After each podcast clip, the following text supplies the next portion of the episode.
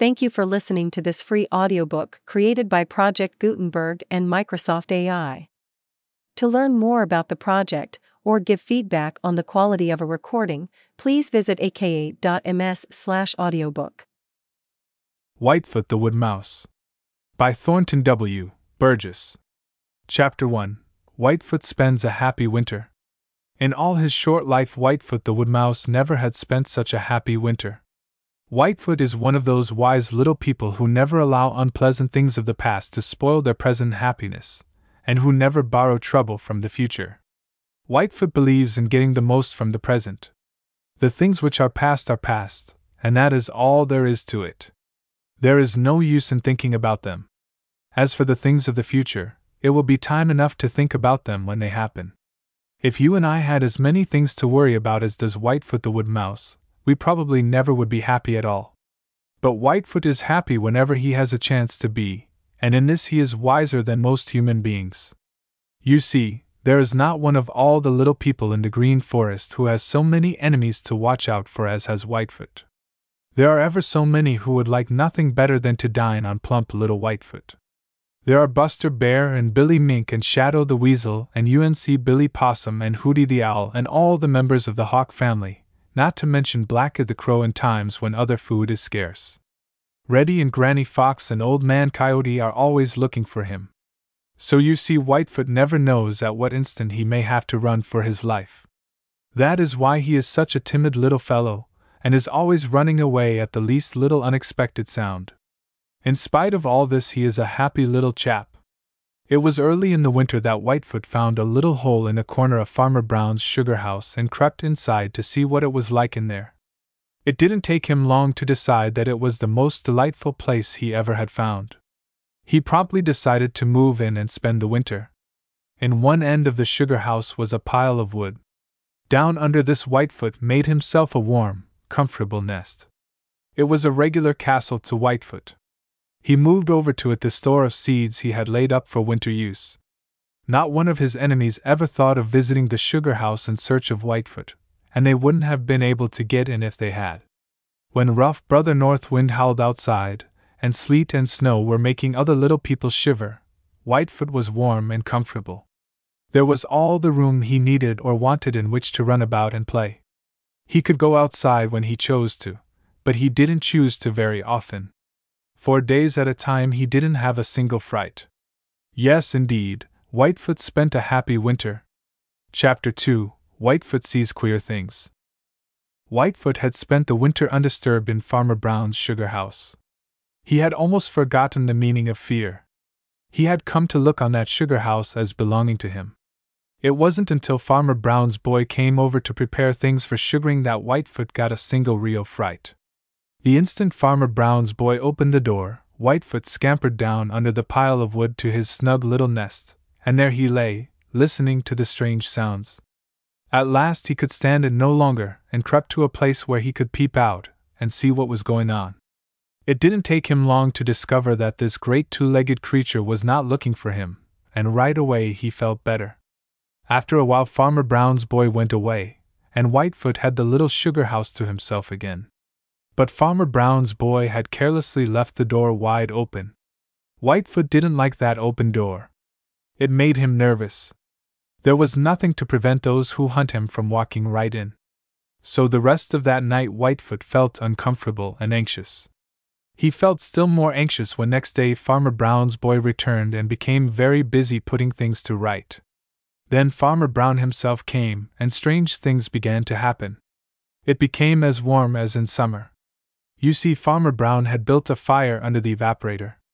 Whitefoot's curiosity kept him at a place where he could peep out and watch all that was done. He saw Farmer Brown and Farmer Brown's boy pour pails of sap into a great pan. By and by, a delicious odor filled the sugar house. It didn't take him a great while to discover that these two legged creatures were so busy that he had nothing to fear from them, and so he crept out to watch. He saw them draw the golden syrup from one end of the evaporator and fill shining tin cans with it. Day after day they did the same thing. At night, when they had left and all was quiet inside the sugar house, Whitefoot stole out and found delicious crumbs where they had eaten their lunch. He tasted that thick golden stuff and found it sweet and good. Later he watched them make sugar, and nearly made himself sick that night when they had gone home, for they had left some of that sugar where he could get at it. He didn't understand these queer doings at all. But he was no longer afraid. Chapter 3 Farmer Brown's Boy Becomes Acquainted. It didn't take Farmer Brown's boy long to discover that Whitefoot the Wood Mouse was living in the little sugar house. He caught glimpses of Whitefoot peeping out at him. Now Farmer Brown's boy is wise in the ways of the little people of the Green Forest. Right away he made up his mind to get acquainted with Whitefoot. He knew that not in all the Green Forest is there a more timid little fellow than Whitefoot, and he thought it would be a fine thing to be able to win the confidence of such a shy little chap. So at first Farmer Brown's boy paid no attention whatever to Whitefoot. He took care that Whitefoot shouldn't even know that he had been seen. Every day when he ate his lunch, Farmer Brown's boy scattered a lot of crumbs close to the pile of wood under which Whitefoot had made his home. Then he and Farmer Brown would go out to collect sap. When they returned, not a crumb would be left. One day, Farmer Brown's boy scattered some particularly delicious crumbs. Then, instead of going out, he sat down on a bench and kept perfectly still. Farmer Brown and Bowser the Hound went out. Of course, Whitefoot heard them go out, and right away he poked his little head out from under the pile of wood to see if the way was clear. Farmer Brown's boy sat there right in plain sight, but Whitefoot didn't see him. That was because Farmer Brown's boy didn't move the least bit. Whitefoot ran out and at once began to eat those delicious crumbs. When he had filled his little stomach, he began to carry the remainder back to his storehouse underneath the woodpile. While he was gone on one of these trips, Farmer Brown's boy scattered more crumbs in a line that led right up to his foot. Right there he placed a big piece of bread crust.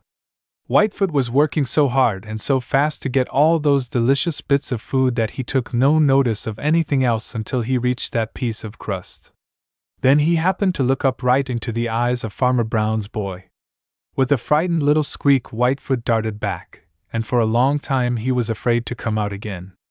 But Farmer Brown's boy didn't move, and at last Whitefoot could stand the temptation no longer. He darted out halfway, scurried back, came out again, and at last ventured right up to the crust. Then he began to drag it back to the woodpile. Still, Farmer Brown's boy did not move. For two or three days, the same thing happened. By this time, Whitefoot had lost all fear. He knew that Farmer Brown's boy would not harm him, and it was not long before he ventured to take a bit of food from Farmer Brown's boy's hand. After that, Farmer Brown's boy took care that no crumbs should be scattered on the ground. Whitefoot had to come to him for his food, and always Farmer Brown's boy had something delicious for him. Chapter 4 Whitefoot Grows Anxious. I know of nothing that is more sad than to feel that a friend is no longer to be trusted. There came a time when Whitefoot the Wood Mouse almost had this feeling. It was a very, very anxious time for Whitefoot. You see, Whitefoot and Farmer Brown's boy had become the very best of friends there in the little sugar house. They had become such good friends that Whitefoot did not hesitate to take food from the hands of Farmer Brown's boy. Never in all his life had he had so much to eat or such good things to eat. He was getting so fat that his handsome little coat was uncomfortably tight. He ran about fearlessly while Farmer Brown and Farmer Brown's boy were making maple syrup and maple sugar. He had even lost his fear of Bowser the Hound, for Bowser had paid no attention to him whatever. Now you remember that Whitefoot had made his home way down beneath the great pile of wood in the sugar house. Of course, Farmer Brown and Farmer Brown's boy used that wood for the fire to boil the sap to make the syrup and sugar. Whitefoot thought nothing of this until one day he discovered that his little home was no longer as dark as it had been. A little ray of light crept down between the sticks. Presently, another little ray of light crept down between the sticks. It was then that Whitefoot began to grow anxious. It was then he realized that that pile of wood was growing smaller and smaller, and if it kept on growing smaller, by and by there wouldn't be any pile of wood, and his little home wouldn't be hidden at all. Of course, Whitefoot didn't understand why that wood was slipping away. In spite of himself, he began to grow suspicious. He couldn't think of any reason why that wood should be taken away, unless it was to look for his little home. Farmer Brown's boy was just as kind and friendly as ever, but all the time more and more light crept in, as the wood vanished. Oh dear, what does it mean? cried Whitefoot to himself. They must be looking for my home, yet they have been so good to me that it is hard to believe they mean any harm. I do hope they will stop taking this wood away. I won't have any hiding place at all, and then I will have to go outside back to my old home in the hollow stump. I don't want to do that. Oh dear! Oh dear! I was so happy and now I am so worried. Why can't happy times last always? Chapter 5 The End of Whitefoot's Worries. The next time you meet him, just ask Whitefoot if this isn't so. Things had been going very wrong for Whitefoot. It had begun to look to Whitefoot as if he would no longer have a snug, hidden little home in Farmer Brown's sugar house. The pile of wood under which he had made that snug little home was disappearing so fast that it began to look as if in a little while there would be no wood at all. Whitefoot quite lost his appetite. He no longer came out to take food from Farmer Brown's boy's hand. He stayed right in his snug little home and worried. Now, Farmer Brown's boy had not once thought of the trouble he was making. He wondered what had become of Whitefoot, and in his turn he began to worry. He was afraid that something had happened to his little friend. He was thinking of this as he fed the sticks of wood to the fire for boiling the sap to make syrup and sugar. Finally, as he pulled away two big sticks, he saw something that made him whistle with surprise. It was Whitefoot's nest which he had so cleverly hidden way down underneath that pile of wood when he had first moved into the sugar house. With a frightened little squeak, Whitefoot ran out, scurried across the little sugar house and out through the open door. Farmer Brown's boy understood. He understood perfectly that little people like Whitefoot want their homes hidden away in the dark. Poor little chap, said Farmer Brown's boy. He had a regular castle here and we have destroyed it. He's got the snuggest kind of a little nest here, but he won't come back to it so long as it is right out in plain sight. He probably thinks we have been hunting for this little home of his, Hello? Here's his storehouse. I've often wondered how the little rascal could eat so much, but now I understand. He stored away here more than half of the good things I have given him. I am glad he did. If he hadn't, he might not come back, but I feel sure that tonight, when all is quiet, he will come back to take away all his food. I must do something to keep him here. Farmer Brown's boy sat down to think things over. Then he got an old box and made a little round hole in one end of it. Very carefully he took up Whitefoot's nest and placed it under the old box in the darkest corner of the sugar house. Then he carried all Whitefoot's supplies over there and put them under the box. He went outside and got some branches of hemlock and threw these in a little pile over the box. After this, he scattered some crumbs just outside. Late that night, Whitefoot did come back. The crumbs led him to the old box he crept inside. There was his snug little home. All in a second, Whitefoot understood, and trust and happiness returned. Chapter 6 A Very Careless Jump. Whitefoot once more was happy. When he found his snug little nest and his store of food under that old box in the darkest corner of Farmer Brown's sugar house, he knew that Farmer Brown's boy must have placed them there. It was better than the old place under the woodpile. It was the best place for a home Whitefoot ever had had. It didn't take him long to change his mind about leaving the little sugar house. Somehow he seemed to know right down inside that his home would not again be disturbed. So he proceeded to rearrange his nest and to put all his supplies of food in one corner of the old box. When everything was placed to suit him, he ventured out, for now that he no longer feared Farmer Brown's boy, he wanted to see all that was going on. He liked to jump up on the bench where Farmer Brown's boy sometimes Saturday he would climb up to where Farmer Brown's boy's coat hung and explore the pockets of it. Once he stole Farmer Brown's boy's handkerchief.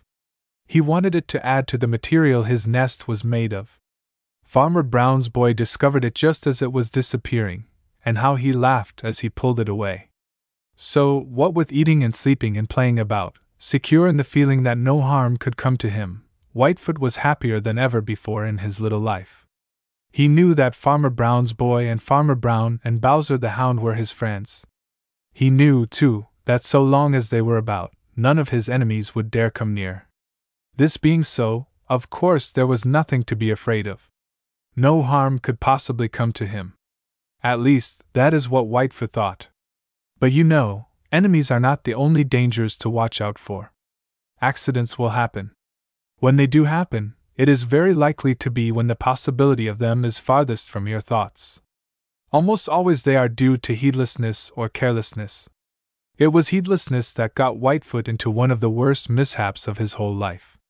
He had been running and jumping all around the inside of the little sugar house. He loves to run and jump, and he had been having just the best time ever.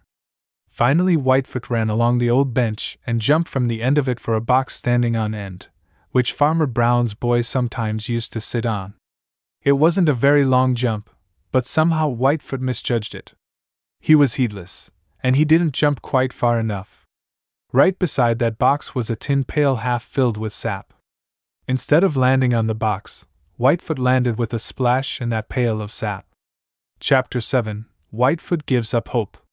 Whitefoot had been in many tight places. Yes, indeed, Whitefoot had been in many tight places. He had had narrow escapes of all kinds, but never had he felt so utterly hopeless as now.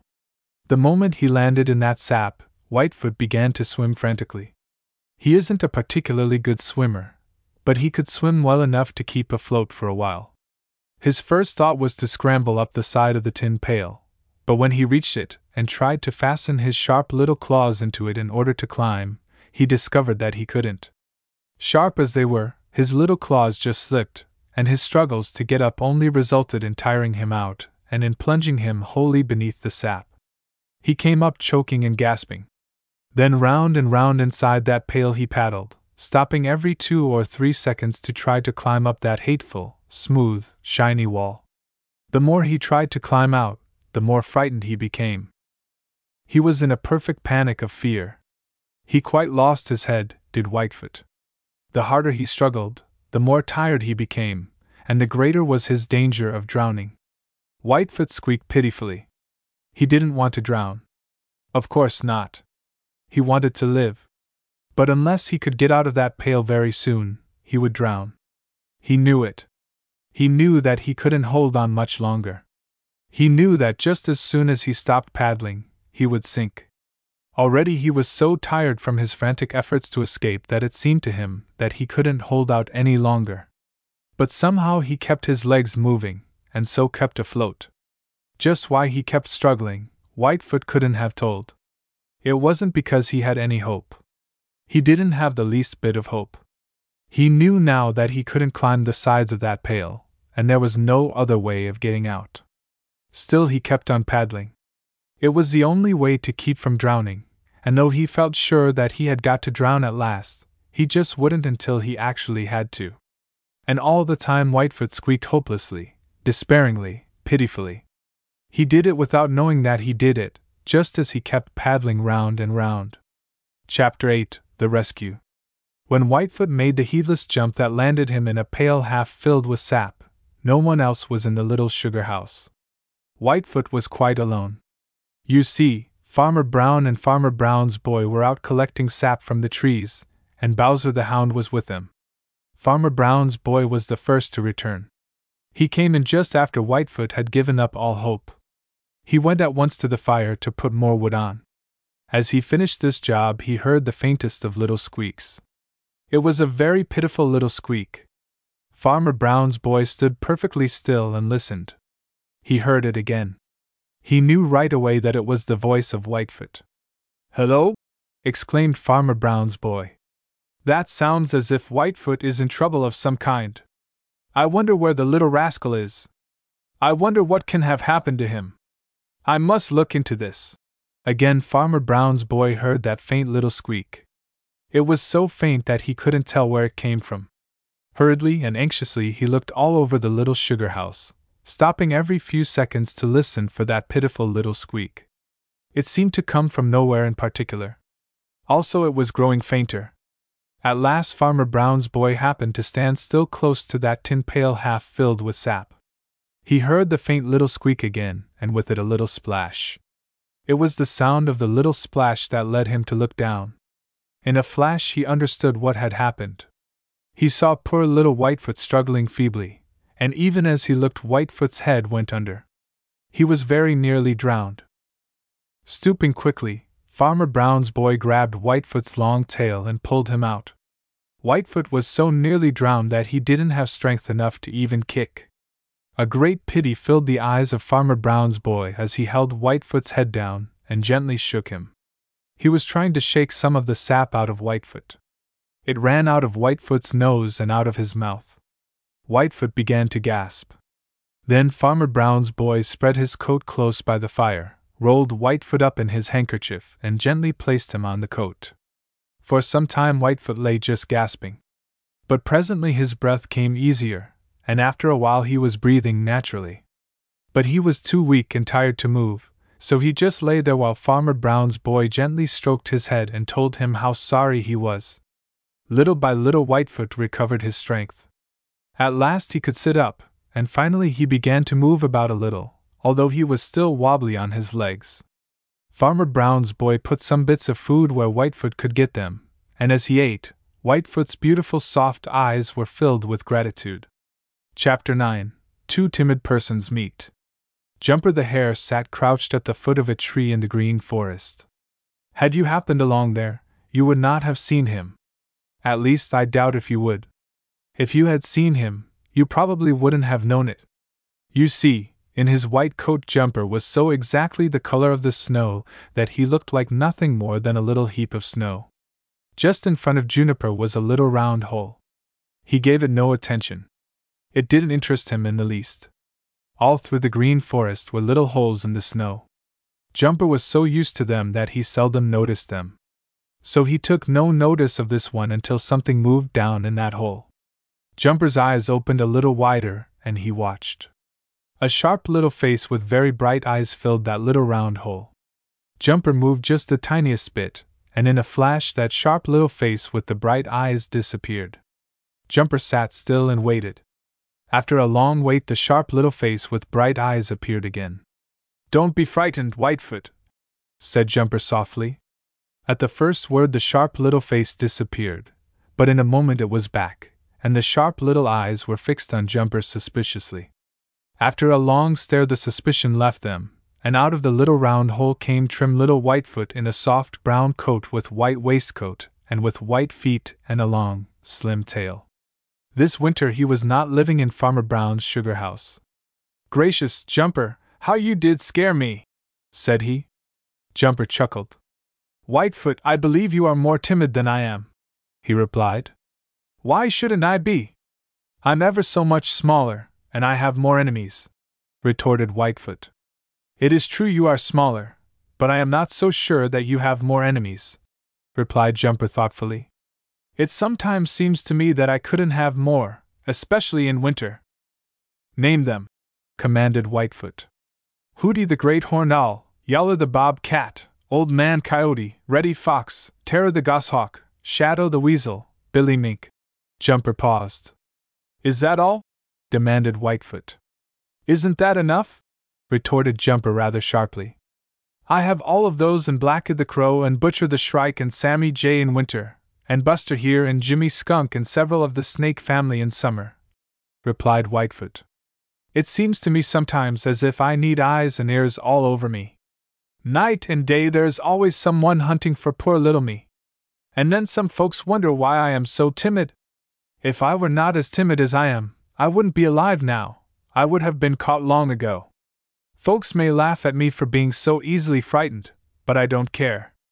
That is what saves my life a dozen times a day. Jumper looked interested. I hadn't thought of that, said he. I'm a very timid person myself, and sometimes I have been ashamed of being so easily frightened. But come to think of it, I guess you are right. The more timid I am, the longer I am likely to live. Whitefoot suddenly darted into his hole. Jumper didn't move, but his eyes widened with fear. A great white bird had just alighted on a stump a short distance away. It was Whitey the Snowy Owl, down from the far north. There is another enemy we both forgot, thought Jumper, and tried not to shiver.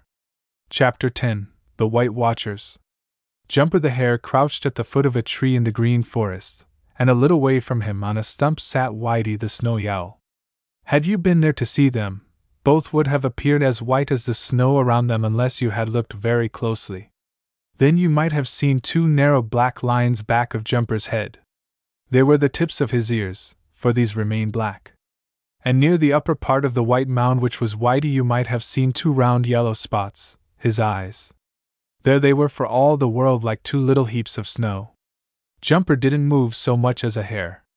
Whitey didn't move so much as a feather. Both were waiting and watching. Jumper didn't move because he knew that Whitey was there. Whitey didn't move because he didn't want anyone to know he was there, and didn't know that Jumper was there. Jumper was sitting still because he was afraid. Whitey was sitting still because he was hungry. So there they sat, each in plain sight of the other, but only one seeing the other. This was because Jumper had been fortunate enough to see Whitey alight on that stump. Jumper had been sitting still when Whitey arrived, and so those fierce yellow eyes had not yet seen him. But had Jumper so much as lifted one of those long ears, Whitey would have seen, and his great claws would have been reaching for Jumper. Jumper didn't want to sit still. No, indeed. He wanted to run. You know it is on those long legs of his that Jumper depends almost wholly for safety. But there are times for running and times for sitting still, and this was a time for sitting still. He knew that Whitey didn't know that he was anywhere near. But just the same, it was hard, very hard to sit there with one he so greatly feared watching so near. It seemed as if those fierce yellow eyes of Whitey must see him. They seemed to look right through him. They made him shake inside. I want to run. I want to run. I want to run. Jumper kept saying to himself. Then he would say, But I mustn't.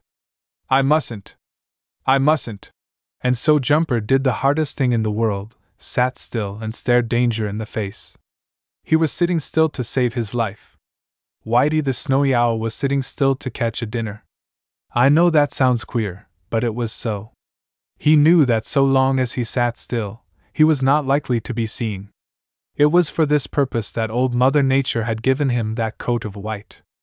In the far north, which was his real home, everything is white for months and months, and any one dressed in a dark suit can be seen a long distance. So Whitey had been given that white coat that he might have a better chance to catch food enough to keep him alive. And he had learned how to make the best use of it. Yes, indeed, he knew how to make the best use of it. It was by doing just what he was doing now, sitting perfectly still. Just before he had alighted on that stump, he had seen something move at the entrance to a little round hole in the snow. He was sure of it. A mouse, thought Whitey, and alighted on that stump. He saw me flying, but he'll forget about it after a while and will come out again. He won't see me then if I don't move. And I won't move until he is far enough from that hole for me to catch him before he can get back to it. So the two watchers in white sat without moving for the longest time, one watching for a dinner, and the other watching the other watcher. Chapter 11 Jumper is in doubt. Jumper the Hare was beginning to feel easier in his mind. He was no longer shaking inside. In fact, he was beginning to feel quite safe. There he was in plain sight of Whitey the Snowy Owl, sitting motionless on a stump only a short distance away, yet Whitey hadn't seen him. Whitey had looked straight at him many times, but because Jumper had not moved so much as a hair, Whitey had mistaken him for a little heap of snow. All I have to do is to keep right on sitting perfectly still, and I'll be as safe as if Whitey were nowhere about. Yes, sir, I will, thought Jumper. By and by he will become tired and fly away. I do hope he'll do that before Whitefoot comes out again. If Whitefoot should come out, I couldn't warn him because that would draw Whitey's attention to me, and he wouldn't look twice at a wood mouse when there was a chance to get a hare for his dinner. This is a queer world. It is so. Old Mother Nature does queer things. Here she has given me a white coat in winter so that I may not be easily seen when there is snow on the ground, and at the same time she has given one of those I fear most a white coat so that he may not be easily seen, either. It certainly is a queer world. Jumper forgot that Whitey was only a chance visitor from the far north and that it was only once in a great while that he came down there, while up in the far north where he belonged nearly everybody was dressed in white. Jumper hadn't moved once, but once in a while Whitey turned his great round head for a look all about in every direction. But it was done in such a way that only eyes watching him sharply would have noticed it.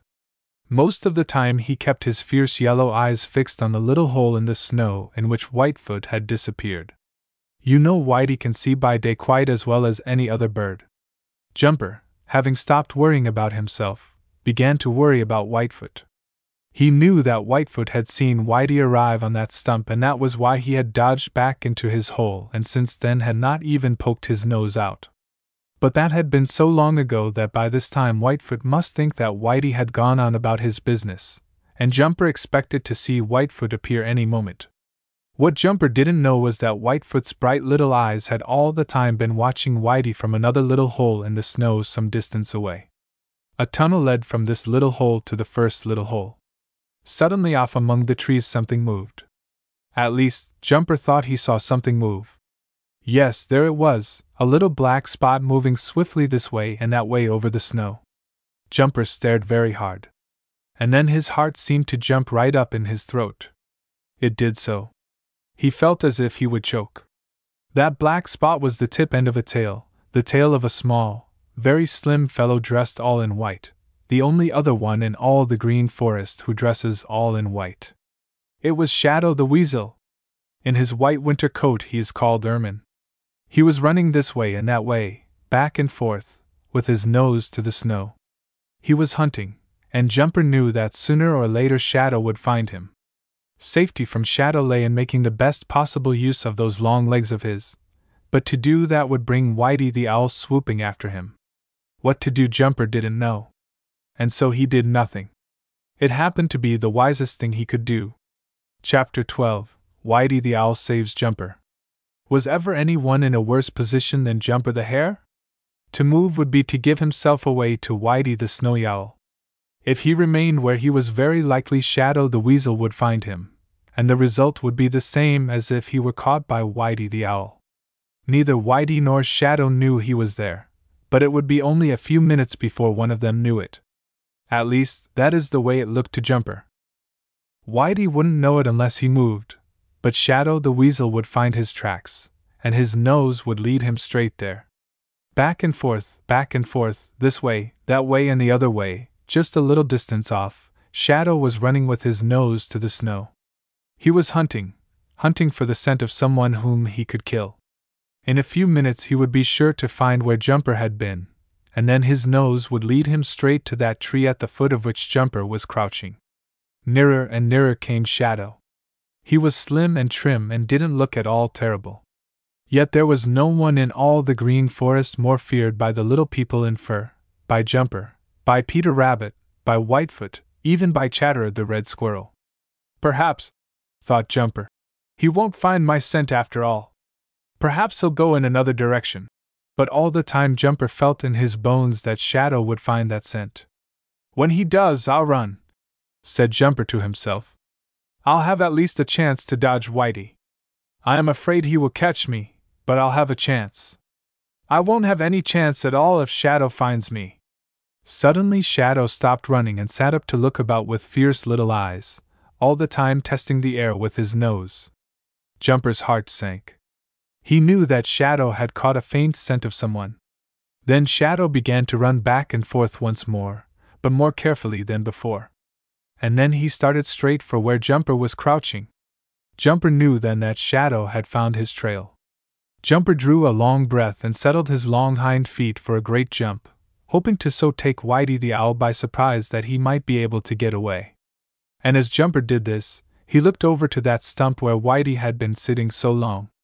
Whitey was just leaving it on his great silent wings, and his fierce yellow eyes were fixed in the direction of Shadow the Weasel. He had seen that moving black spot which was the tip of Shadow's tail. Jumper didn't have time to jump before Whitey was swooping down at Shadow. So Jumper just kept still and watched with eyes almost popping from his head with fear and excitement. Shadow hadn't seen Whitey until just as Whitey was reaching for him with his great cruel claws. Now, if there is anyone who can move more quickly than Shadow the Weasel, I don't know who it is. Whitey's claws closed on nothing but snow, Shadow had dodged. Then began a game, Whitey swooping and Shadow dodging, and all the time they were getting farther and farther from where Jumper was. The instant it was safe to do so, Jumper took to his long heels, and the way he disappeared, lipperty lipperty lip, was worth seeing. Whitey the Snowy Owl had saved him from Shadow the Weasel and didn't know it. An enemy had proved to be a friend. Chapter 13 Whitefoot Decides Quickly. When Whitefoot had discovered Whitey the Snowy Owl, he had dodged down in the little hole in the snow beside which he had been sitting. He had not been badly frightened. But he was somewhat upset. Yes, sir, he was somewhat upset. You see, he had so many enemies to watch out for, and here was another. Just as if I didn't have troubles enough without having this white robber to add to them, grumbled Whitefoot. Why doesn't he stay where he belongs, way up in the far north? It must be that food is scarce up there. Well, now that I know he is here, he will have to be smarter than I think he is to catch me. I hope Jumper the Hare will have sense enough to keep perfectly still. I've sometimes envied him his long legs, but I guess I am better off than he is, at that. Once he has been seen by an enemy, only those long legs of his can save him, but I have a hundred hiding places down under the snow. Whitey is watching the hole where I disappeared. He thinks I'll come out there again after a while. I'll fool him.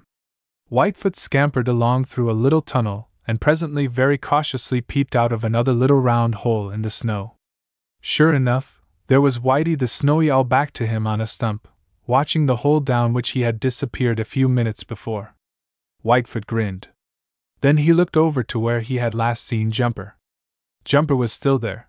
It was clear that he hadn't moved, and so Whitey hadn't seen him. Again Whitefoot grinned. Then he settled himself to watch patiently for Whitey to become tired of watching that hole and fly away. So it was that Whitefoot saw all that happened. He saw Whitey suddenly sail out on silent wings from that stump and swoop with great claws reaching for someone. And then he saw who that someone was Shadow the Weasel. He saw Shadow dodge in the very nick of time. Then he watched Whitey swoop again and again as Shadow dodged this way and that way. Finally, both disappeared amongst the trees. Then he turned just in time to see Jumper the Hare bounding away with all the speed of his wonderful, long legs. Fear, the greatest fear he had known for a long time, took possession of Whitefoot. Shadow the Weasel! He gasped, and had such a thing been possible, he certainly would have turned pale. Whitey won't catch him, Shadow is too quick for him. And when Whitey has given up and flown away, Shadow will come back. He probably had found the tracks of Jumper the Hare, and he will come back. I know him, he'll come back. Jumper is safe enough from him now, because he has such a long start, but Shadow will be sure to find one of my holes in the snow. Oh dear! Oh dear! What shall I do? You see, Shadow the Weasel is the one enemy that can follow Whitefoot into most of his hiding places. For a minute or two, Whitefoot sat there, shaking with fright. Then he made up his mind. I'll get away from here before he returns, thought Whitefoot. I've got to. I've spent a comfortable winter here so far, but there will be no safety for me here any longer. I don't know where to go, but anywhere will be better than here now. Without waiting another second, Whitefoot scampered away. And how he did hope that his scent would have disappeared by the time Shadow returned. If it hadn't, there would be little hope for him, and he knew it. Chapter 14 Shadow's Return. Shadow the Weasel believes in persistence. When he sets out to do a thing, he keeps at it until it is done or he knows for a certainty it cannot be done. He is not easily discouraged. This is one reason he is so feared by the little people he delights to hunt. They know that once he gets on their trail, they will be fortunate indeed if they escape him. When Whitey the Snowy Owl swooped at him and so nearly caught him, he was not afraid as he dodged this way and that way. Any other of the little people, with the exception of his cousin, Billy Mink, would have been frightened half to death. But Shadow was simply angry. He was angry that anyone should try to catch him. He was still more angry because his hunt for Jumper the Hare was interfered with. You see, he had just found Jumper's trail when Whitey swooped at him. So Shadow's little eyes grew red with rage as he dodged this way and that, and was gradually driven away from the place where he had found the trail of Jumper the Hare. At last he saw a hole in an old log, and into this he darted. Whitey couldn't get him there. Whitey knew this, and he knew, too, that waiting for Shadow to come out again would be a waste of time. So Whitey promptly flew away. Hardly had he disappeared when Shadow popped out of that hole, for he had been peeping out and watching Whitey. Without a moment's pause, he turned straight back for the place where he had found the trail of Jumper the Hare. He had no intention of giving up that hunt just because he had been driven away. Straight to the very spot where Whitey had first swooped at him he ran, and there once more his keen little nose took up the trail of Jumper. It led him straight to the foot of the tree where Jumper had crouched so long. But, as you know, Jumper wasn't there then. Shadow ran in a circle, and presently he found where Jumper had landed on the snow at the end of that first bound. Shadow snarled. He understood exactly what had happened. Jumper was under that tree when that white robber from the far north tried to catch me, and he took that chance to leave in a hurry. I can tell that by the length of this jump. Probably he is still going. It is useless to follow him because he has too long a start, said Shadow, and he snarled again in rage and disappointment. Then, for such is his way, he wasted no more time or thought on Jumper the Hare. Instead, he began to look for other trails, so it was that he found one of the little holes of Whitefoot the Wood Mouse. Ha! So this is where Whitefoot has been living this winter! He exclaimed. Once more his eyes glowed red, but this time with eagerness and the joy of the hunt. He plunged down into that little hole in the snow. Down there the scent of Whitefoot was strong. Shadow followed it until it led out of another little hole in the snow. But there he lost it. You see, it was so long since Whitefoot had hurriedly left that the scent on the surface had disappeared. Shadow ran swiftly this way and that way in a big circle, but he couldn't find Whitefoot's trail again. Snarling with anger and disappointment, he returned to the little hole in the snow and vanished. Then he followed all Whitefoot's little tunnels. He found Whitefoot's nest. He found his store of seeds. But he didn't find Whitefoot. He'll come back, muttered Shadow, and curled up in Whitefoot's nest to wait. Chapter 15 Whitefoot's Dreadful Journey. Whitefoot the Wood Mouse was terribly frightened. Yes, sir, he was terribly frightened. It was a long, long time since he had been as frightened as he now was. He is used to frights, is Whitefoot. He has them every day and every night, but usually they are sudden frights, quickly over and as quickly forgotten. This fright was different. You see, Whitefoot had caught a glimpse of Shadow the Weasel. And he knew that if Shadow returned, he would be sure to find the little round holes in the snow that led down to Whitefoot's private little tunnels underneath. The only thing for Whitefoot to do was to get just as far from that place as he could before Shadow should return. And so poor little Whitefoot started out on a journey that was to take him he knew not where. All he could do was to go and go and go until he could find a safe hiding place. My, my, but that was a dreadful journey. Every time a twig snapped, Whitefoot's heart seemed to jump right up in his throat. Every time he saw a moving shadow, and the branches of the trees moving in the wind were constantly making moving shadows on the snow, he dodged behind a tree trunk or under a piece of bark or wherever he could find a hiding place. You see, Whitefoot has so many enemies always looking for him that he hides whenever he sees anything moving. When at home, he is forever dodging in and out of his hiding places. So, because everything was strange to him, and because of the great fear of Shadow the Weasel, he suspected everything that moved and every sound he heard. For a long way no one saw him, for no one was about. Yet all that way Whitefoot twisted and dodged and darted from place to place, and was just as badly frightened as if there had been enemies all about. Oh dear! Oh dear me!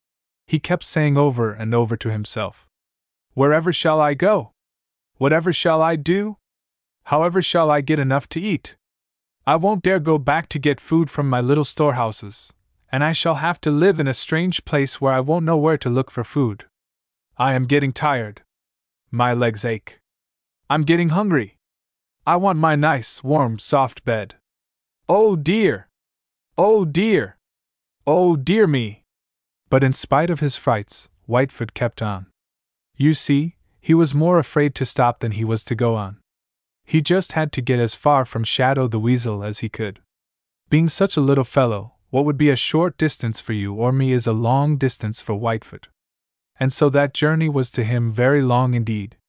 Of course, it seemed longer because of the constant frights which came one right after another. It really was a terrible journey. Yet, if he had only known it, there wasn't a thing along the whole way to be afraid of. You know, it often happens that people are frightened more by what they don't know than by what they do know. Chapter 16 Whitefoot Climbs a Tree. Whitefoot kept on going and going. Every time he thought that he was so tired he must stop, he would think of Shadow the Weasel and then go on again. By and by he became so tired that not even the thought of Shadow the Weasel could make him go much farther. So he began to look about for a safe hiding place in which to rest.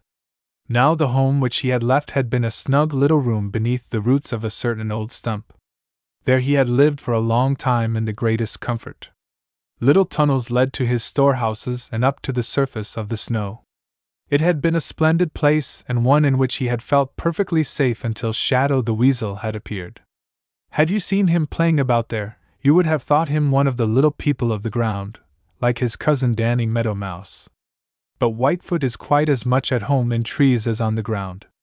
In fact, he is quite as much at home in trees as is Chatterer the Red Squirrel, and a lot more at home in trees than is Striped Chipmunk, although Striped Chipmunk belongs to the squirrel family. So now that he must find a hiding place, Whitefoot decided that he would feel much safer in a tree than on the ground. If only I can find a hollow tree, whimpered Whitefoot. I will feel ever so much safer in a tree than hiding in or near the ground in a strange place. So Whitefoot began to look for a dead tree. You see, he knew that there was more likely to be a hollow in a dead tree than in a living tree. By and by he came to a tall, dead tree. He knew it was a dead tree, because there was no bark on it. But of course, he couldn't tell whether or not that tree was hollow. I mean, he couldn't tell from the ground. Oh dear! he whimpered again. Oh dear! I suppose I will have to climb this, and I am so tired. It ought to be hollow. There ought to be splendid holes in it. It is just the kind of a tree that Drummer the Woodpecker likes to make his house in. I shall be terribly disappointed if I don't find one of his houses somewhere in it, but I wish I hadn't got to climb it to find out. Well, here goes. He looked anxiously this way. He looked anxiously that way. He looked anxiously the other way. In fact, he looked anxiously every way. But he saw no one and nothing to be afraid of, and so he started up the tree. He was halfway up when, glancing down, he saw a shadow moving across the snow. Once more Whitefoot's heart seemed to jump right up in his throat. That shadow was the shadow of someone flying. There couldn't be the least bit of doubt about it. Whitefoot flattened himself against the side of the tree and peeked around it. He was just in time to see a gray and black and white bird almost the size of Sammy Jay alight in the very next tree. He had come along near the ground and then risen sharply into the tree. His bill was black, and there was just a tiny hook on the end of it. Whitefoot knew who it was. It was Butcher the Shrike.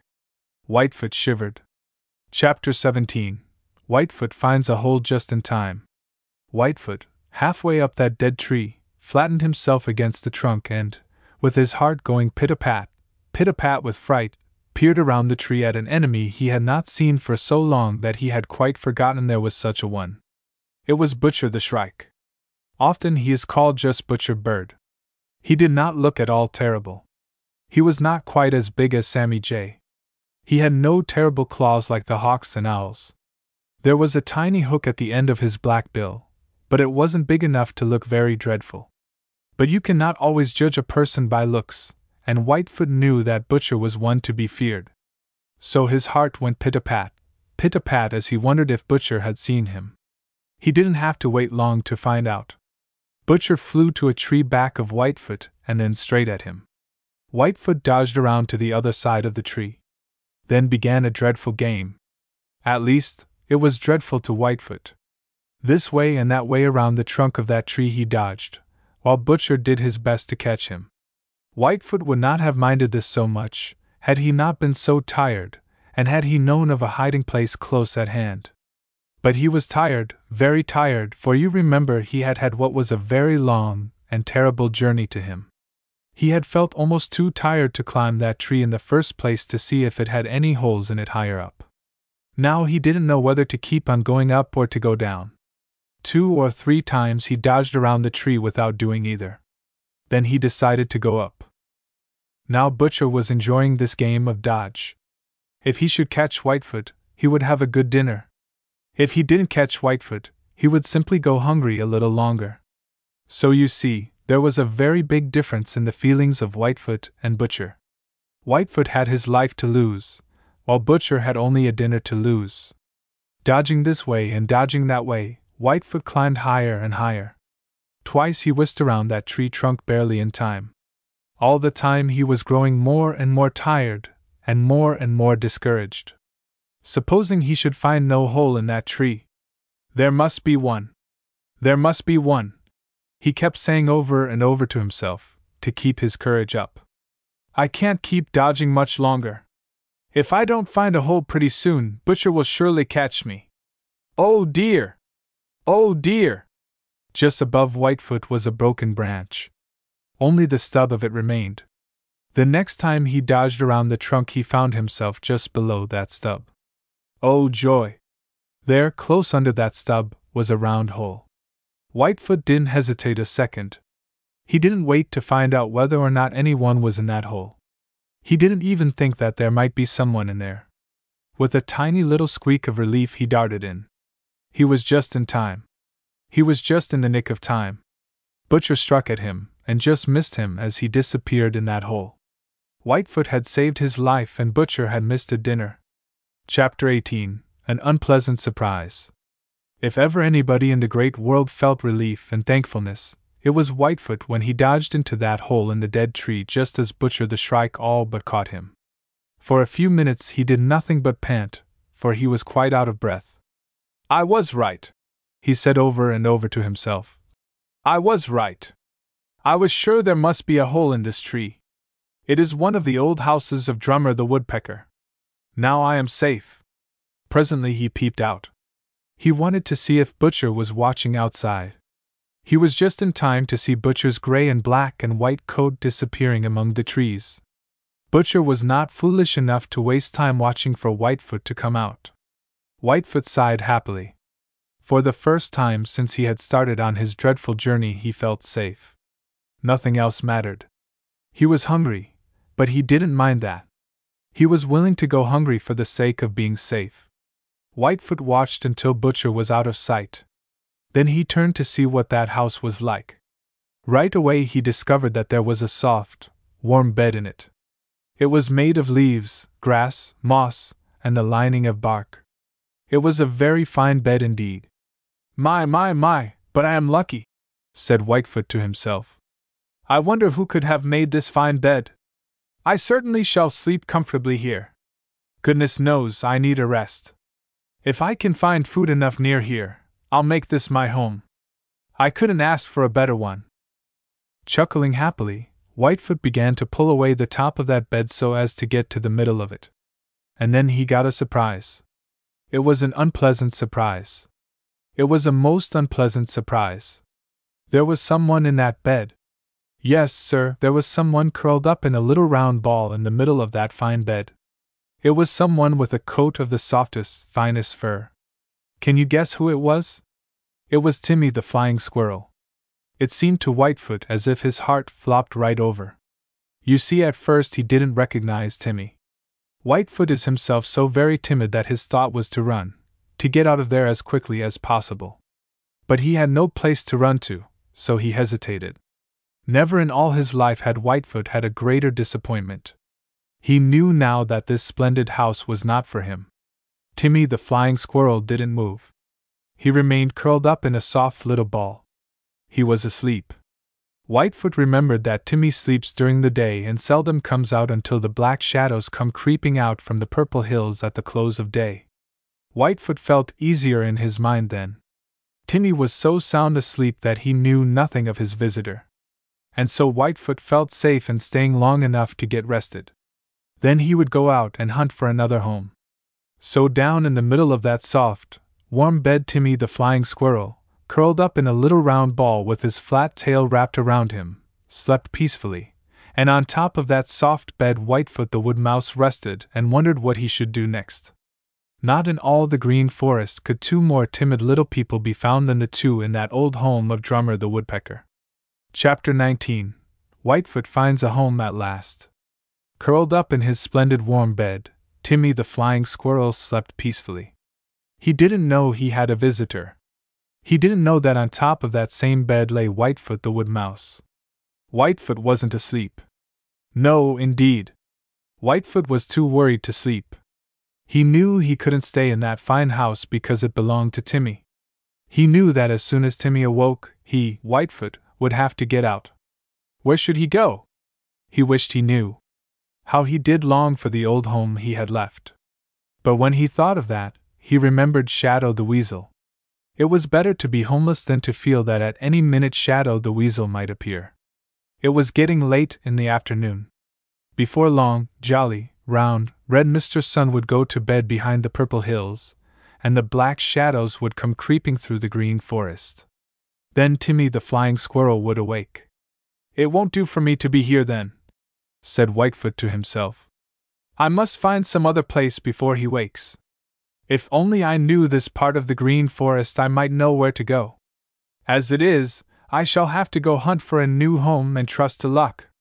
Did ever a poor little mouse have so much trouble? After a while, Whitefoot felt rested and peeped out of the doorway. No enemy was to be seen anywhere. Whitefoot crept out and climbed a little higher up in the tree. Presently he found another hole. He peeped inside and listened long and carefully. He didn't intend to make the mistake of going into another house where someone might be living. At last, sure that there was no one in there, he crept in. Then he made a discovery. There were beech nuts in there, and there were seeds. It was a storehouse. Whitefoot knew at once that it must be Timmy's storehouse. Right away he realized how very, very hungry he was. Of course, he had no right to any of those seeds or nuts. Certainly not.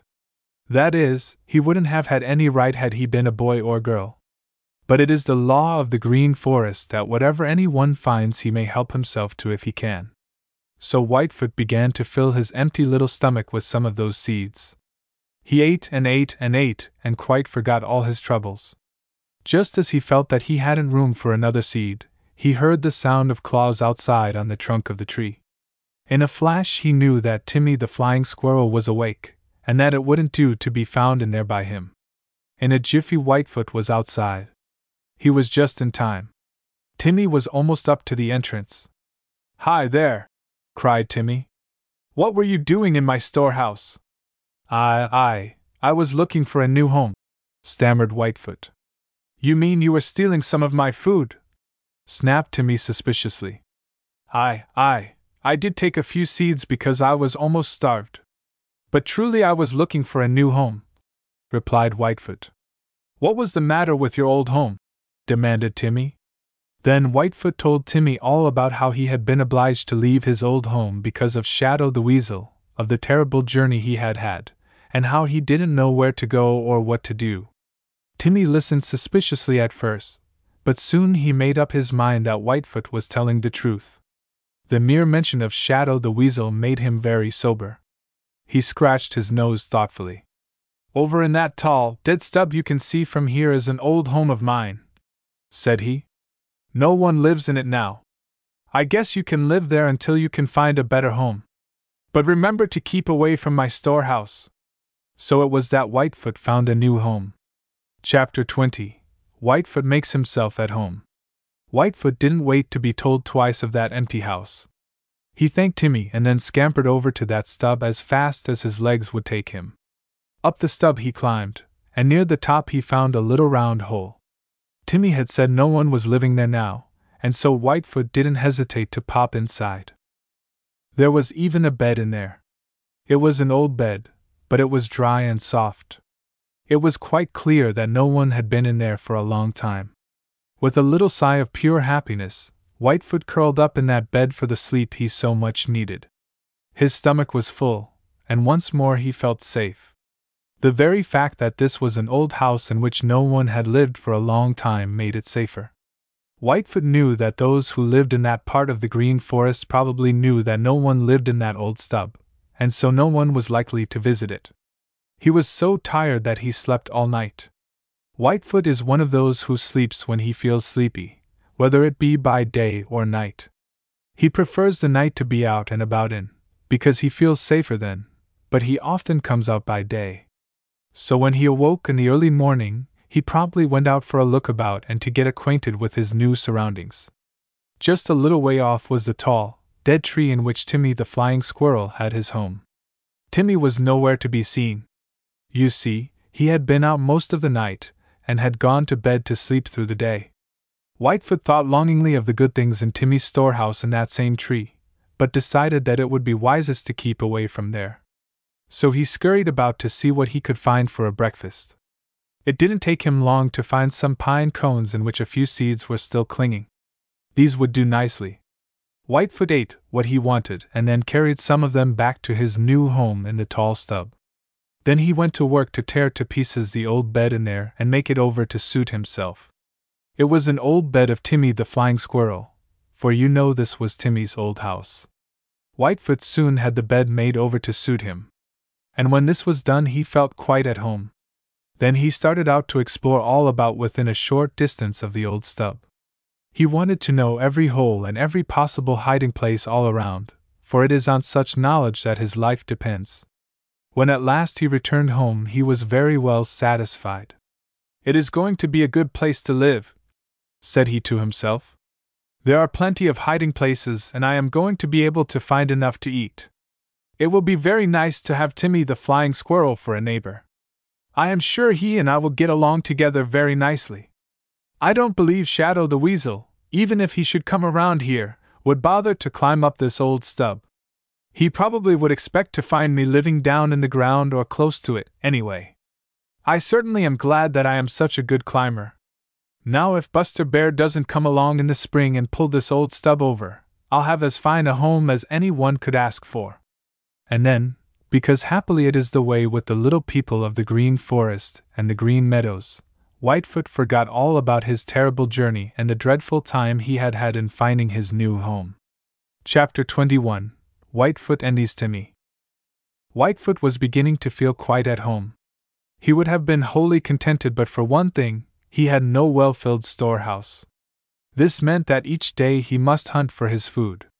It wasn't that Whitefoot minded hunting for food. He would have done that anyway, even though he had had close at hand a storehouse with plenty in it. But he would have felt easier in his mind. He would have had the comfortable feeling that if the weather turned so bad that he could not easily get out and about, he would not have to go hungry. But Whitefoot is a happy little fellow, and wisely made the best of things. At first, he came out very little by day. He knew that there were many sharp eyes watching for him, and that he was more likely to be seen in the light of day than when the black shadows had crept all through the green forest. He would peek out of his doorway and watch for chance visitors in the daytime. Twice he saw Butcher the Shrike alight a short distance from the tree in which Timmy lived. He knew Butcher had not forgotten that he had chased a badly frightened mouse into a hole in that tree. Once he saw Whitey the Snowy Owl and so knew that Whitey had not yet returned to the far north. Once Reddy Fox trotted along right past the foot of the old stub in which Whitefoot lived, and didn't even suspect that he was anywhere near.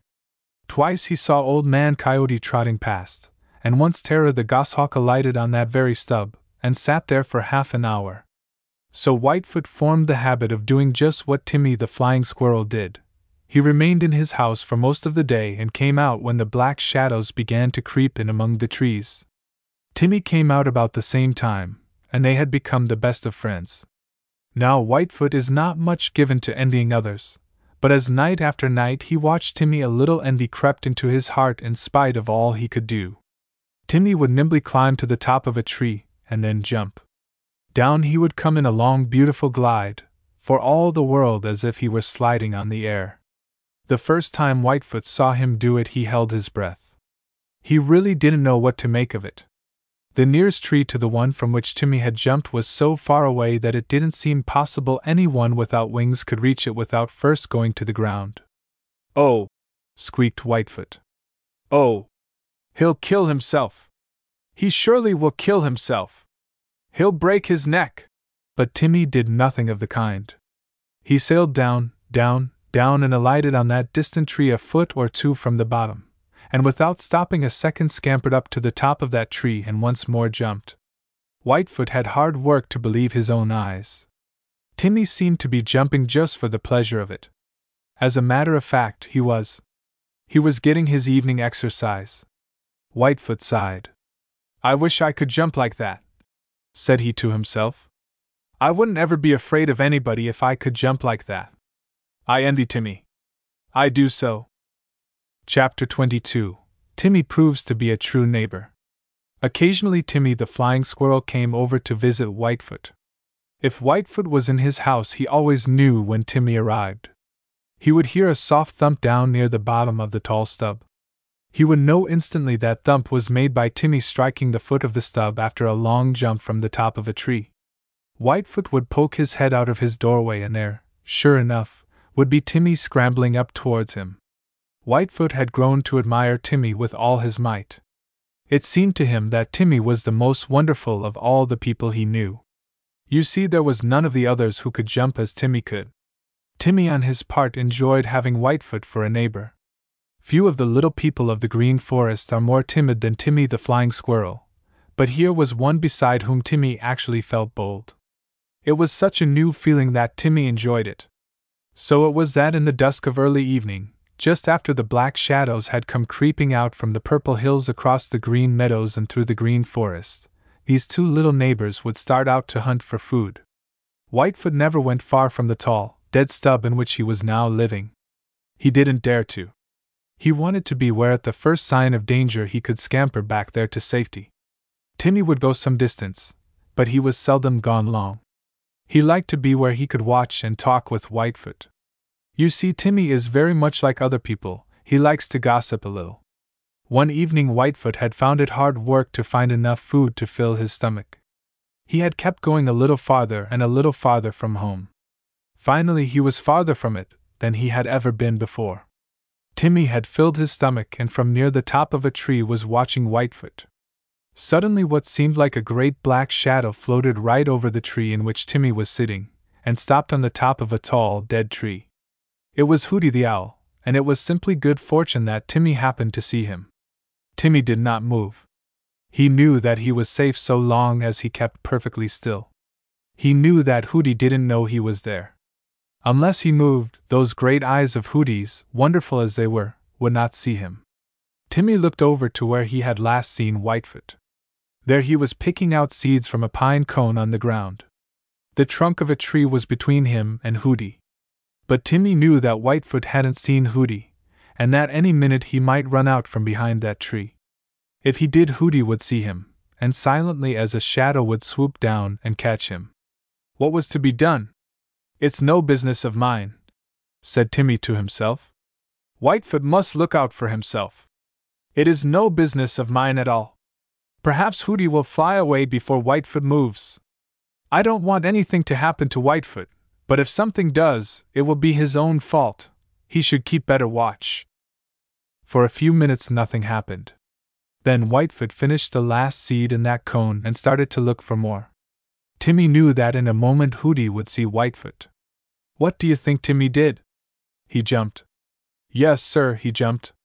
Down, down, down, straight past the tree on which sat Hooty the Owl, Timmy sailed. Hooty saw him. Of course. He couldn't help but see him. He spread his great wings and was after Timmy in an instant. Timmy struck near the foot of a tree and without wasting a second darted around to the other side. He was just in time. Hooty was already reaching for him. Up the tree ran Timmy and jumped again. Again Hooty was too late. And so Timmy led Hooty the Owl away from Whitefoot the Wood Mouse. Chapter 23 Whitefoot Spends a Dreadful Night. One night of his life Whitefoot will never forget so long as he lives. Even now it makes him shiver just to think of it. Yes, sir, he shivers even now whenever he thinks of that night. The black shadows had come early that evening, so that it was quite dusk when Whitefoot crept out of his snug little bed and climbed up to the round hole which was the doorway of his home. He had just poked his nose out that little round doorway when there was the most terrible sound. It seemed to him as if it was in his very ears, so loud and terrible was it. It frightened him so that he simply let go and tumbled backward down inside his house. Of course, it didn't hurt him any, for he landed on his soft bed. Hoo hoo! came that terrible sound again, and Whitefoot shook until his little teeth rattled. At least, that is the way it seemed to him. It was the voice of Hooty the Owl, and Whitefoot knew that Hooty was sitting on the top of that very stub. He was, so to speak, on the roof of Whitefoot's house. Now in all the green forest there is no sound that strikes terror to the hearts of the little people of feathers and fur equal to the hunting call of Hooty the Owl. Hooty knows this. No one knows it better than he does. That is why he uses it. He knows that many of the little people are asleep, safely hidden away. He knows that it would be quite useless for him to simply look for them. He would starve before he could find a dinner in that way. But he knows that anyone wakened from sleep in great fright is sure to move, and if they do this, they are almost equally sure to make some little sound. His ears are so wonderful that they can catch the faintest sound and tell exactly where it comes from. So he uses that terrible hunting cry to frighten the little people and make them move. Now Whitefoot knew that he was safe. Hooty couldn't possibly get at him, even should he find out that he was in there. There was nothing to fear, but just the same, Whitefoot shivered and shook and jumped almost out of his skin every time that Hooty hooted. He just couldn't help it. He can't get me. I know he can't get me. I'm perfectly safe. I'm just as safe as if he were miles away. There's nothing to be afraid of. It is silly to be afraid. Probably Hooty doesn't even know I am inside here. Even if he does, it doesn't really matter. Whitefoot said these things to himself over and over again. Then Hooty would send out that fierce, terrible hunting call, and Whitefoot would jump and shake just as before. After a while, all was still. Gradually, Whitefoot stopped trembling. He guessed that Hooty had flown away. Still, he remained right where he was for a very long time. He didn't intend to foolishly take any chances. So he waited and waited and waited. At last, he was sure that Hooty had left. Once more he climbed up to his little round doorway, and there he waited some time before poking even his nose outside.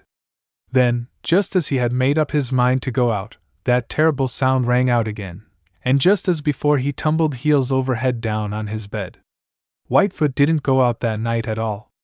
It was a moonlight night, and just the kind of a night to be out. Instead, Whitefoot lay in his little bed and shivered and shook, for all through that long night every once in a while Hooty the Owl would hoot from the top of that stub. Chapter 24 Whitefoot the Wood Mouse is Unhappy. Whitefoot the Wood Mouse should have been happy, but he wasn't. Winter had gone and sweet Mistress Spring had brought joy to all the green forest. Every one was happy, Whitefoot no less so than his neighbors at first. Up from the sunny south came the feathered friends and at once began planning new homes twitterings and songs filled the air. Joy was everywhere. Food became plentiful, and Whitefoot became sleek and fat.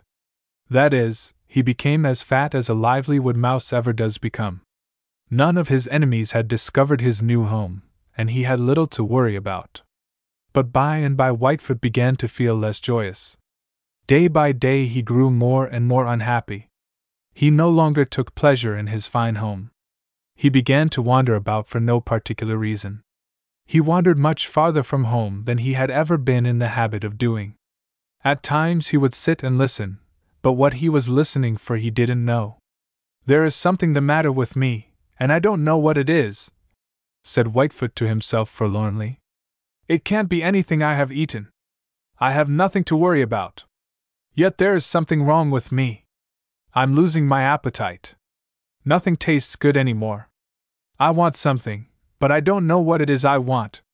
He tried to tell his troubles to his nearest neighbor, Timmy the Flying Squirrel, but Timmy was too busy to listen. When Peter Rabbit happened along, Whitefoot tried to tell him. But Peter himself was too happy and too eager to learn all the news in the Green Forest to listen. No one had any interest in Whitefoot's troubles. Every one was too busy with his own affairs. So day by day Whitefoot the Wood Mouse grew more and more unhappy, and when the dusk of early evening came creeping through the green forest, he sat about and moped instead of running about, and playing, as he had been in the habit of doing. The beautiful song of melody the wood thrush somehow filled him with sadness instead of with the joy he had always felt before. The very happiness of those about him seemed to make him more unhappy. Once he almost decided to go hunt for another home, but somehow he couldn't get interested even in this. He did start out, but he had not gone far before he had forgotten all about what he had started for. Always he had loved to run about and climb and jump for the pure pleasure of it, but now he no longer did these things. He was unhappy, was Whitefoot. Yes, sir, he was unhappy, and for no cause at all so far as he could see. Chapter 25 Whitefoot finds out what the matter was.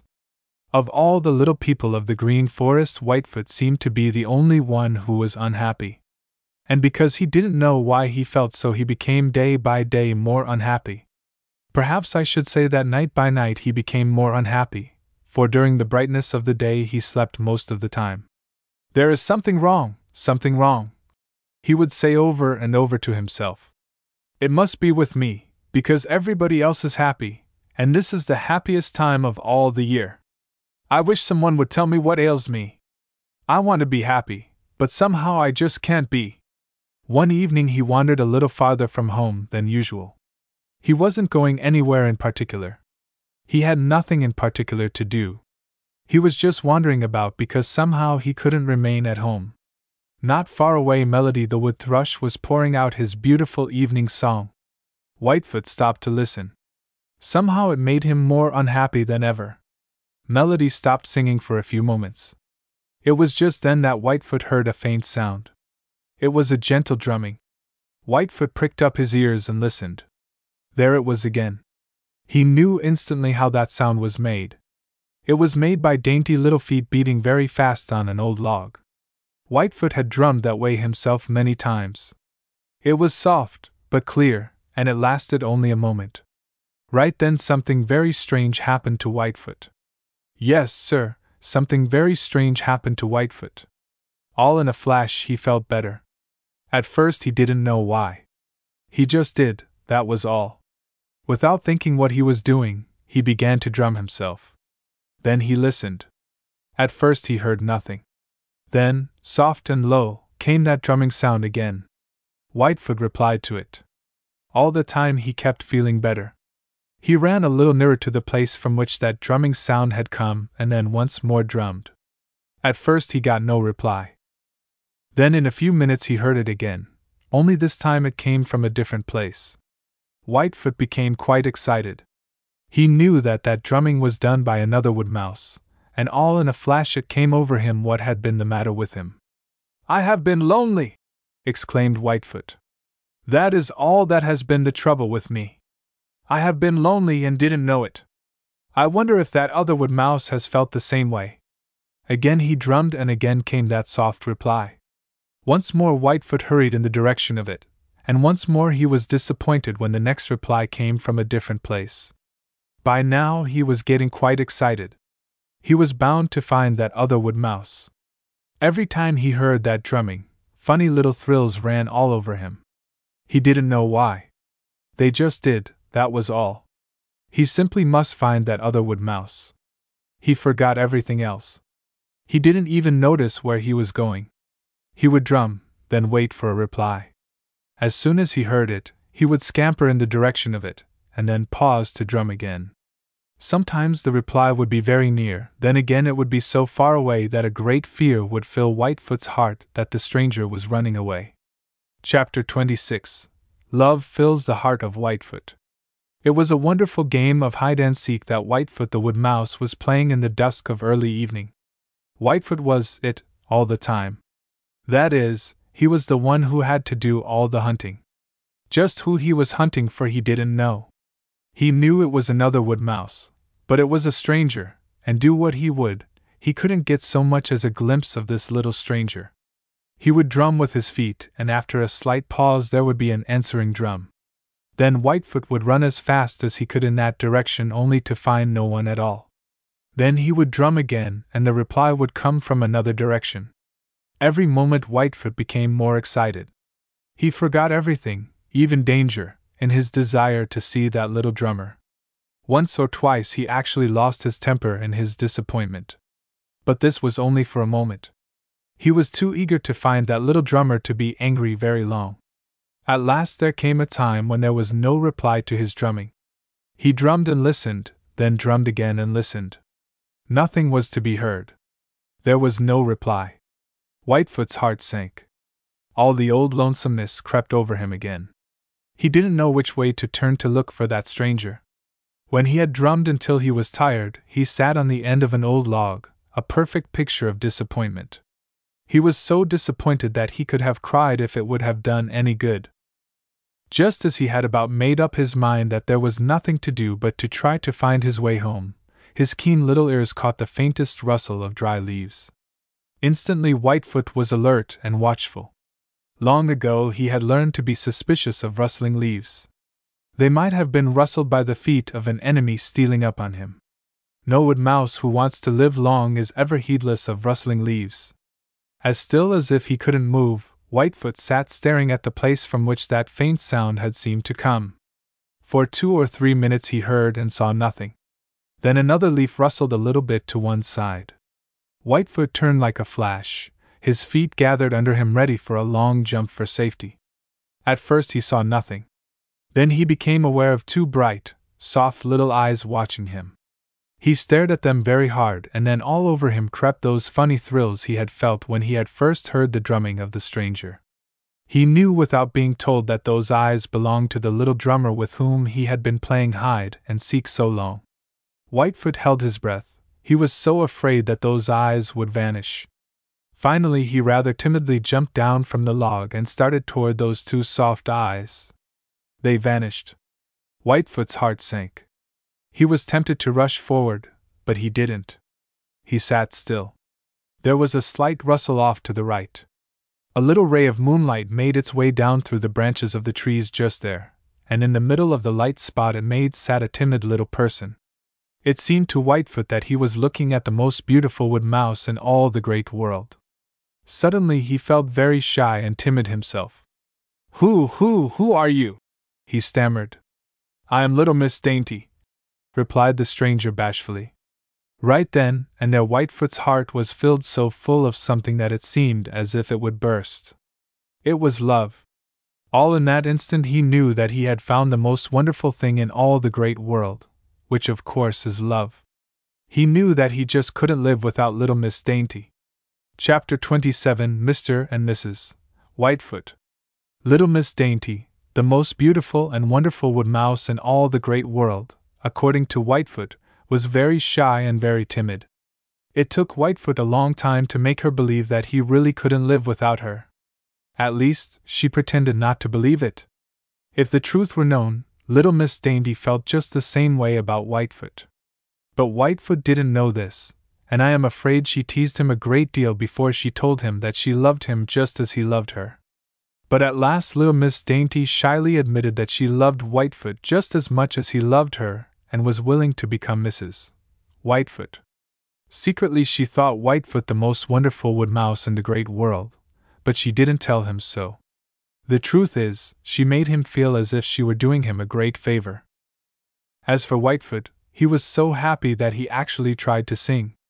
Yes, sir, Whitefoot tried to sing, and he really did very well for a mouse. He was ready and eager to do anything that Mrs. Whitefoot wanted to do. Together they scampered about in the moonlight, hunting for good things to eat, and poking their inquisitive little noses into every little place they could find. Whitefoot forgot that he had ever been sad and lonely. He raced about and did all sorts of funny things from pure joy, but he never once forgot to watch out for danger. In fact, he was more watchful than ever, for now he was watching for Mrs. Whitefoot as well as for himself. At last, Whitefoot rather timidly suggested that they should go see his fine home in a certain hollow stub. Mrs. Whitefoot insisted that they should go to her home. Whitefoot agreed on condition that she would afterwards visit his home. So together they went back to Mrs. Whitefoot's home. Whitefoot pretended that he liked it very much, but in his heart he thought his own home was very much better, and he felt quite sure that Mrs. Whitefoot would agree with him once she had seen it. But Mrs. Whitefoot was very well satisfied with her old home and not at all anxious to leave it. It was in an old hollow stump close to the ground. It was just such a place as Shadow the Weasel would be sure to visit should he happen along that way. It didn't seem at all safe to Whitefoot. In fact, it worried him. Then, too, it was not in such a pleasant place as was his own home. Of course, he didn't say this, but pretended to admire everything.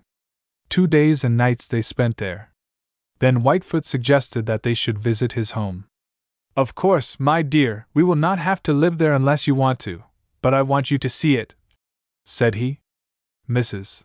Whitefoot didn't appear at all anxious to go. She began to make excuses for staying right where they were. You see, she had a great love for that old home. They were sitting just outside the doorway talking about the matter when Whitefoot caught a glimpse of a swiftly moving form not far off. It was Shadow the Weasel. Either of them breathed. Shadow passed without looking in their direction. When he was out of sight, Mrs. Whitefoot shivered. Let's go over to your home right away, she whispered. I've never seen Shadow about here before, but now that he has been here once, he may come again. We'll start at once, replied Whitefoot, and for once he was glad that Shadow the Weasel was about. Chapter 18 Mrs. Whitefoot decides on a home. Whitefoot the Wood Mouse was very proud of his home. He showed it as he led Mrs. Whitefoot there. He felt sure that she would say at once that that would be the place for them to live. You remember that it was high up in a tall, dead stub and had once been the home of Timmy the Flying Squirrel. There, my dear, what do you think of that? Said Whitefoot proudly as they reached the little round doorway. Mrs. Whitefoot said nothing, but at once went inside. She was gone what seemed a long time to Whitefoot, anxiously waiting outside. You see, Mrs. Whitefoot is a very thorough small person, and she was examining the inside of that house from top to bottom. At last she appeared at the doorway. Don't you think this is a splendid house? asked Whitefoot rather timidly. It is very good of its kind, replied Mrs. Whitefoot. Whitefoot's heart sank. He didn't like the tone in which Mrs. Whitefoot had said that. Just what do you mean, my dear? Whitefoot asked. I mean, replied Mrs. Whitefoot in a most decided way, that it is a very good house for winter, but it won't do at all for summer. That is, it won't do for me. In the first place, it is so high up that if we should have babies, I would worry all the time for fear the darlings would have a bad fall. Besides, I don't like an inside house for summer. I think, Whitefoot, we must look around and find a new home. As she spoke, Mrs. Whitefoot was already starting down the stub. Whitefoot followed. All right, my dear, all right, said he meekly. You know best. This seems to me like a very fine home, but of course, if you don't like it, we'll look for another. Mrs. Whitefoot said nothing, but led the way down the tree with Whitefoot meekly following. Then began a patient search all about. Mrs. Whitefoot appeared to know just what she wanted and turned up her nose at several places Whitefoot thought would make fine homes. She hardly glanced at a fine hollow log Whitefoot found. She merely poked her nose in at a splendid hole beneath the roots of an old stump. Whitefoot began to grow tired from running about and climbing stumps and trees and bushes. He stopped to rest and lost sight of Mrs. Whitefoot. A moment later he heard her calling excitedly. When he found her, she was up in a small tree, sitting on the edge of an old nest a few feet above the ground. It was a nest that had once belonged to Melody the wood thrush. Mrs. Whitefoot was sitting on the edge of it, and her bright eyes snapped with excitement and pleasure. I've found it! she cried. I've found it! It is just what I have been looking for. Found what? Whitefoot asked. I don't see anything but an old nest of Melody's, I've found the home we've been looking for, stupid, retorted Mrs. Whitefoot. Still Whitefoot stared. I don't see any house, said he. Mrs. Whitefoot stamped her feet impatiently. Right here, stupid, said she. This old nest will make us the finest and safest home that ever was. No one will ever think of looking for us here. We must get busy at once and fix it up. Even then, Whitefoot didn't understand. Always he had lived either in a hole in the ground, or in a hollow stump or tree. How they were to live in that old nest he couldn't see at all. Chapter 29 making over an old house. Whitefoot climbed up to the old nest of Melody the wood thrush over the edge of which little Mrs. Whitefoot was looking down at him. It took Whitefoot hardly a moment to get up there, for the nest was only a few feet above the ground in a young tree, and you know Whitefoot is a very good climber. He found Mrs. Whitefoot very much excited. She was delighted with that old nest, and she showed it. For his part, Whitefoot couldn't see anything but a deserted old house of no use to anyone. To be sure, it had been a very good home in its time. It had been made of tiny twigs, stalks of old weeds, leaves, little fine roots, and mud. It was still quite solid, and was firmly fixed in a crotch of the young tree. But Whitefoot couldn't see how it could be turned into a home for a mouse. He said as much. Little Mrs. Whitefoot became more excited than ever. You dear old stupid, said she. Whatever is the matter with you? Don't you see that all we need do is to put a roof on, make an entrance on the underside, and make a soft, comfortable bed inside to make it a delightful home? I don't see why we don't make a new home altogether, protested Whitefoot. It seems to me that hollow stub of mine is ever so much better than this. That has good solid walls, and we won't have to do a thing to it. I told you once before that it doesn't suit me for summer, replied little Mrs. Whitefoot rather sharply, because she was beginning to lose patience. It will be all right for winter, but winter is a long way off. It may suit you for summer, but it doesn't suit me, and this place does. So this is where we are going to live. Certainly, my dear. Certainly, replied Whitefoot very meekly. If you want to live here, here we will live. But I must confess it isn't clear to me yet how we are going to make a decent home out of this old nest. Don't you worry about that, replied Mrs. Whitefoot. You can get the material, and I'll attend to the rest. Let us waste no time about it. I am anxious to get our home finished and to feel a little bit settled. I have already planned just what has got to be done and how we will do it. Now you go look for some nice soft, dry weed stalks and strips of soft bark, and moss and any other soft, tough material that you can find. Just get busy and don't stop to talk.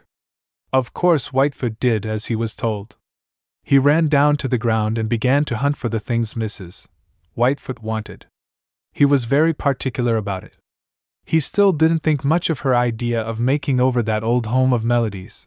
But if she would do it, he meant that she should have the very best of materials to do it with. So back and forth from the ground to the old nest in the tree Whitefoot hurried, and presently there was quite a pile of weed stalks and soft grass and strips of bark in the old nest. Mrs. Whitefoot joined Whitefoot in hunting for just the right things, but she spent more time in arranging the material. Over that old nest she made a fine high roof. Down through the lower side, she cut a little round doorway just big enough for them to pass through. Unless you happened to be underneath looking up, you never would have guessed there was an entrance at all. Inside was a snug, round room, and in this she made the softest and most comfortable of beds. As it began to look more and more like a home, Whitefoot himself became as excited and eager as Mrs. Whitefoot had been from the beginning. It certainly is going to be a fine home, said Whitefoot. Didn't I tell you it would be? retorted Mrs. Whitefoot. Chapter 30 The Whitefoots Enjoy Their New Home. There, said Mrs. Whitefoot, as she worked a strip of white birch bark into the roof of the new home she and Whitefoot had been building out of the old home of Melody the wood thrush. This finishes the roof. I don't think any water will get through it even in the hardest rain. It is wonderful, declared Whitefoot admiringly. Wherever did you learn to build such a house as this? From my mother, replied Mrs. Whitefoot. I was born in just such a home. It makes the finest kind of a home for woodmouse babies. You don't think there is danger that the wind will blow it down, do you? ventured Whitefoot. Of course I don't, retorted little Mrs. Whitefoot scornfully. Hasn't this old nest remained right where it is for over a year?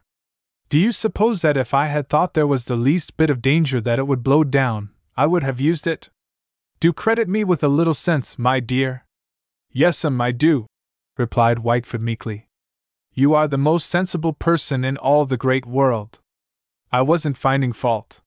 You see, I have always lived in a hole in the ground or a hollow stump, or a hole in a tree, and I have not yet become used to a home that moves about and rocks as this one does when the wind blows. But if you say it is all right, why, of course it is all right. Probably I will get used to it after a while. Whitefoot did get used to it.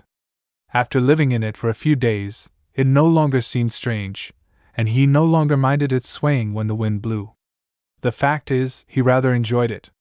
So Whitefoot and Mrs. Whitefoot settled down to enjoy their new home. Now and then they added a bit to it here and there.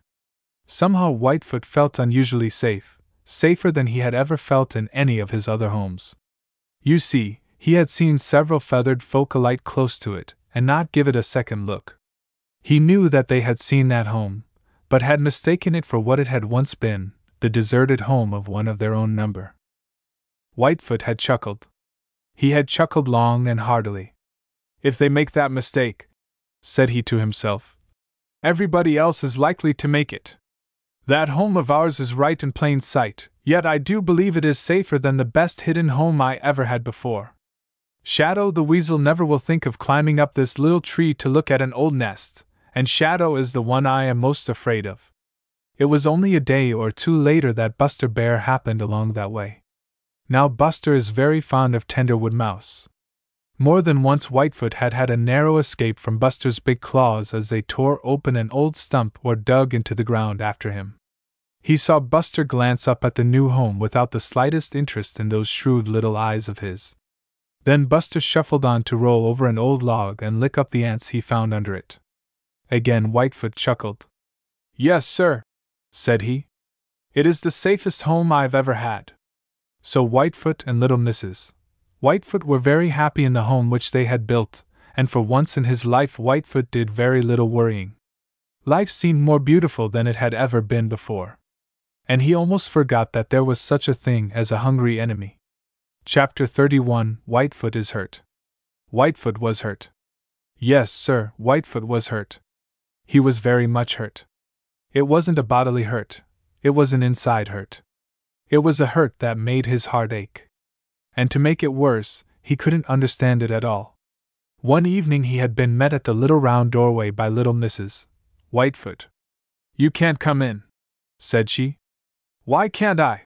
demanded Whitefoot, in the greatest surprise. Never mind why. You can't, and that is all there is to it, replied Mrs. Whitefoot. You mean I can't ever come in any more? asked Whitefoot. I don't know about that, replied Mrs. Whitefoot. But you can't come in now, nor for some time. I think the best thing you can do is to go back to your old home in the hollow stub. Whitefoot stared at little Mrs. Whitefoot quite as if he thought she had gone crazy. Then he lost his temper. I guess I'll come in if I want to, said he. This home is quite as much my home as it is yours. You have no right to keep me out of it. Just you get out of my way. But little Mrs. Whitefoot didn't get out of his way, and do what he would, Whitefoot couldn't get in. You see, she quite filled that little round doorway. Finally, he had to give up trying. Three times he came back, and each time he found little Mrs. Whitefoot in the doorway. And each time she drove him away. Finally, for lack of any other place to go to, he returned to his old home in the old stub. Once he had thought this the finest home possible, but now somehow it didn't suit him at all. The truth is, he missed little Mrs. Whitefoot, and so what had once been a home was now only a place in which to hide and sleep. Whitefoot's anger did not last long. It was replaced by that hurt feeling.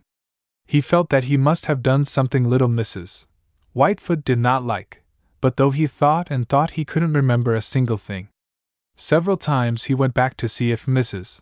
Whitefoot felt any differently, but found she didn't. Finally, she told him rather sharply to go away and stay away. After that, Whitefoot didn't venture over to the new home. He would sometimes sit a short distance away and gaze at it longingly. All the joy had gone out of the beautiful springtime for him. He was quite as unhappy as he had been before he met little Mrs. Whitefoot. You see, he was even more lonely than he had been then. And added to this loneliness was that hurt feeling, which made it ever and ever so much worse. It was very hard to bear. If I could understand it, it wouldn't be so bad. He kept saying over and over again to himself. But I don't understand it. I don't understand why Mrs. Whitefoot doesn't love me any more. Chapter 32 The Surprise. One never to be forgotten evening, Whitefoot met Mrs. Whitefoot, and she invited him to come back to their home. Of course, Whitefoot was delighted. SHHH, said little Mrs. Whitefoot, as Whitefoot entered the snug little room of the house they had built in the old nest of Melody the wood thrush. Whitefoot hesitated. In the first place, it was dark in there. In the second place, he had the feeling that somehow that little bedroom seemed crowded. It hadn't been that way the last time he was there. Mrs. Whitefoot was right in front of him, and she seemed very much excited about something. Presently she crowded to one side. Come here and look, said she. Whitefoot looked. In the middle of a soft bed of moss was a squirming mass of legs and funny little heads. At first, that was all Whitefoot could make out. Don't you think this is the most wonderful surprise that ever was? whispered little Mrs. Whitefoot. Aren't they darlings? Aren't you proud of them? By this time, Whitefoot had made out that that squirming mass of legs and heads was composed of baby mice. He counted them. There were four. Whose are they, and what are they doing here? Whitefoot asked in a queer voice. Why, you old stupid, they are yours, yours and mine, declared little Mrs. Whitefoot. Did you ever, ever see such beautiful babies? Now I guess you understand why I kept you away from here. Whitefoot shook his head. No, said he. I don't understand at all. I don't see yet what you drove me away for. Why, you blessed old dear, there wasn't room for you when those babies came. I had to have all the room there was. It wouldn't have done to have had you running in and out and disturbing them when they were so tiny. I had to be alone with them, and that is why I made you go off and live by yourself. I am so proud of them, I don't know what to do. Aren't you proud, Whitefoot? Aren't you the proudest wood mouse in all the Green Forest? Of course, Whitefoot should have promptly said that he was, but the truth is, Whitefoot wasn't proud at all. You see, he was so surprised that he hadn't yet had time to feel that they were really his. In fact, just then he felt a wee bit jealous of them.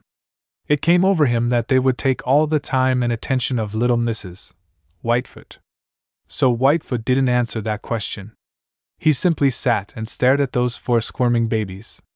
Finally, little Mrs. Whitefoot gently pushed him out and followed him. Of course, said she. There isn't room for you to stay here now. You will have to sleep in your old home because there isn't room in here for both of us and the babies, too. Whitefoot's heart sank. He had thought that he was to stay and that everything would be just as it had been before. Can I come over here any more? he asked rather timidly. What a foolish question! cried little Mrs. Whitefoot. Of course you can. You will have to help take care of these babies. Just as soon as they are big enough, you will have to help teach them how to hunt for food and how to watch out for danger, and all the things that a wise wood mouse knows. Why, they couldn't get along without you. Neither could I, she added softly. At that, Whitefoot felt better. And suddenly there was a queer swelling in his heart. It was the beginning of pride, pride in those wonderful babies. You have given me the best surprise that ever was, my dear, said Whitefoot softly. Now I think I will go and look for some supper. So now we will leave Whitefoot and his family. You see, there are two very lively little people of the Green Forest who demand attention and insist on having it. They are Buster Bear's twins, and this is to be the title of the next book.